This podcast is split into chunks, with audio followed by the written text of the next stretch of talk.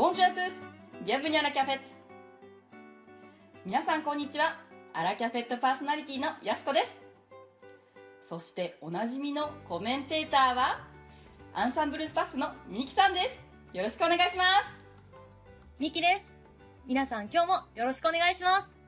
オンラインフランス語学校アンサンブル・アン・フランセプレゼンツ。アラキャフェットフランスフランス語が大好きなあなたに旬な情報をお届けする番組です。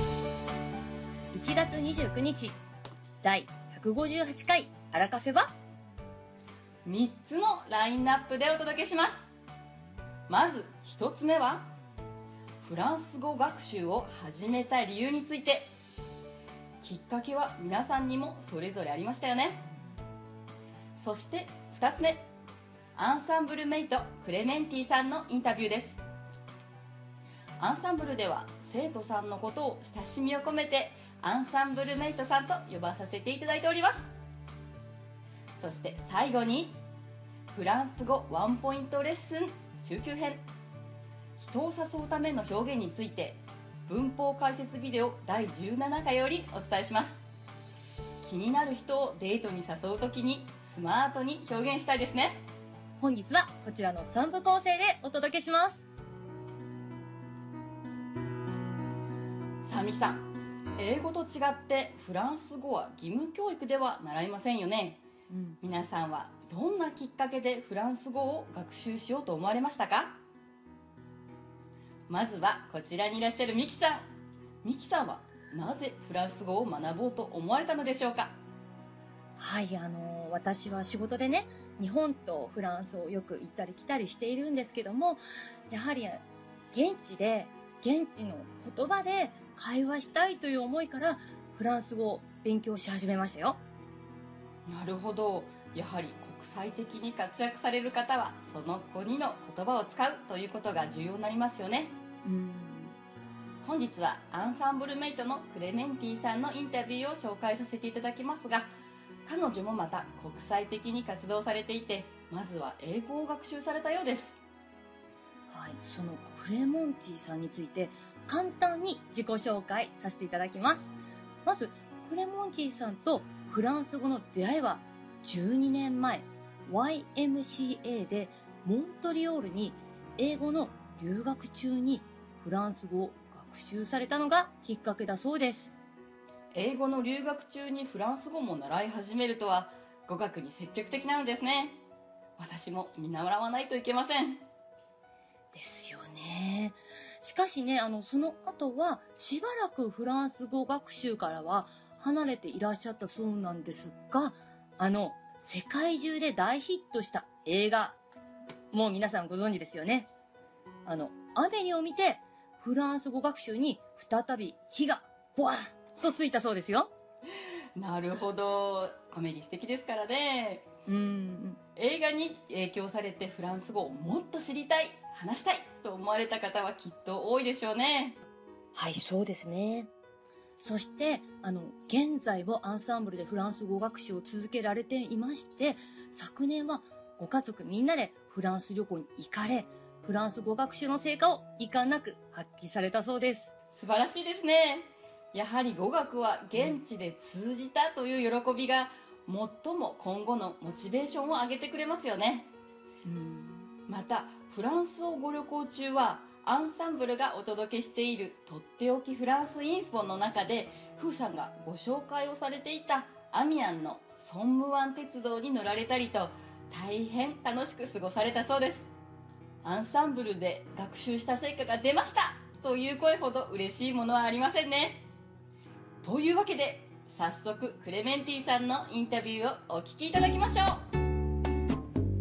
さてさてこちらのフランス人のご家庭に遊びに来られたということですがフランス語学習の成果はいかがでしたか？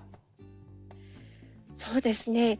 あの、まあ、もともとフランスその友達とはあの英語を学習する場で出会ったということもありそれまでは英語メインであのずっとやり取りをしてきたんですけれども今回は遊びに行くよから何まであの E メールやそのフェイスブックでのやり取りもフランス語をちょっと試してみたんですね。で、まあ、友達が「あれ結構フランス語できるのねって思ってくれたらしくて、あの向こうで二人あの友達と会った時もちょっとやっぱこ友達同士などで込み入った話をしたい時にはえどうしてもちょっと言語を英語に切り替えてしまったんですけれども、まあ、なるべくフランス語を今回は友達とも使うようにしましたしその他にもあのソムワン鉄道に行った時とか他の乗客の方と、まあ、ちょっとたわいもない世間話ですけれどもそういうのがフランス語でできたりあとちょっと一度主人が頭が痛くなってしまったので薬局に行くこともあったんですけれどもその薬局ですとかあと、まあ、ホテルでのチェックインとかですよね、あのそういう時にもあの相手が途中で英語に切り替え切り替えることなくずっとフランス語でやり取りができたので、まあ、勉強の成果が発揮できたのかなと、自分ではちょっと甘いかもしれませんけれどもそう思っております。いやー、それは立派な大成果だと思いますよ。うん、ありがとうございます。やっぱりなんかね、あのーお話ししていて、繋がらないなって向こうが思うとやっぱ英語で切り返してくると思うんですけど、もし英語ができる方なら特に、そこがやっぱりずっとオールフランス語だったということは、かなりバッチリな感じですね。そうですね。自分でもちょっと嬉しかったです。途中で相手が、あ、英語に切り替えてこないっていうのはやっぱり嬉しかったですね。はあ、本当ですね。もう、おっしゃって、ちょっとやったーって。本当にもうそれはやっぱりそうですね一つの、うん、一つのモチベーションにすごく影響するんじゃないでしょうかね。確かにそうですね。やはり会話ができた嬉しい、おっしゃーって自分の中でもしたんですけれども、また後でななると、あ、あそこにちっちゃい間違いがあった、あ、ここもちょっと間違ってたっていう反省点は出てるので、まあ、次、ね、次の機会の時にはそこも、あの、直していきたいなっていう、まあ、嬉しいのと、つ次につながる反省点も出て、ますますあの、これからも勉強していこうという気持ちは強まっております。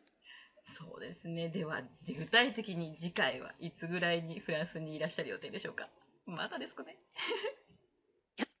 来年はちょっと別の予定があるので、再来年を予定しております。なるほど。ではまたぜひご旅行のお話など伺わせていただければなと思います。はい。クレメンティさん、ありがとうございました。去年収録をさせていただいたもので、私の髪の毛がまだ長いのですが、ご愛嬌ということでお許しください。いやーあの、長い髪の毛素敵でしたよ。そして、レモンチーさん、素晴らしいですね。私もフランスで頑張って、フランス語で話すんですけども、時々ね、英語で返されたりすると、ほんとカクッときちゃいますよね。ですけども、オールフランス語でフランス旅行を楽しまれたなんてね、学習の成果を身をもって感じてらっしゃいましたね。はい。次回はその気になる学習方法についてもインタビューさせていただきましたので、来週もぜひ楽しみにしていてくださいね。はい。それでは今日のワンポイントフランス語レッスンですがフランス語で人を誘いたいデートの約束には欠かせない一言を学びましょうはい。アブールの国、フランス。週末はデートの約束を取り付けたいですね。ねそうですねまずは出だしが肝心です相手の予定をさりげなく聞き出しましょうミキさん例えば「明日の夜何か予定はありますか?」というフレーズ。フランス語ではどういうでしょう？あし明日の夜何か予定はありますかですね。明日の夜は、ドゥマンスワーだから、ドゥマンスワ？ケドゥマンスワ？ブザベプレビューケルクシューズ？はい完璧です。ありがとうございます。Demain soir, vous avez prévu quelque chose? Prévoir 予測する準備する計画するという動詞を使いますねあなたは何か計画をしていましたかつまり何か予定はありますかという意味でよく使われます未来の予定に関して、すでに準備をしていましたか？というような過去形を使うんですね。アボは過去分詞という複合過去を正確に使わないといけないんですね。そうですね。ではミキさん。このフレーズをもとにもう一つ文を作ってみましょうか。土曜の午後に予定はある？とどう言いますか？お友達同士という設定で「チュとはいえ」でお答えくださいはい。じゃあ主語が、まず、ルからチュになって、土曜の午後は、 samedi après-midi だから、 Tu as prévu quelque chose 、 samedi après-midi ？かな？完璧ですミキさん Tu as prévu quelque chose samedi après-midi? 土曜の午後という日時を強調させたい場合は samedi après-midi? Tu as prévu quelque chose? と文頭に持ってくることもできます明日の朝、来週の日曜日とか、日時をいろいろね、変えて、いつでもデートに誘えるように準備しておくのが必要ですね。そうですねこちらは三輪先生による文法解説ビデオ第17課でとても丁寧に発音のコツも含めて解説されておりますので興味が湧いた方はぜひご覧になってみてくださいね。無料視聴もできますのでこの機会にぜひフランス語の自主学習も充実させてくださいね。それでは今回はここまでといたしましょう。アラキャフェットを運営しているオンラインフランス語学校アンサンブル・アン・フランセはフランス語365日自宅で1回1500円からプロの講師に学べる学校です。フランスで叶えるあなたの夢応援します。やすことミキがお届けしました。第159回はフランス語の学習方法について。そして引き続きアンサンブルメイトレメンティさんのインタビューをお届けしますのでどうぞお楽しみに。それではアビアントオーバー。オーバー。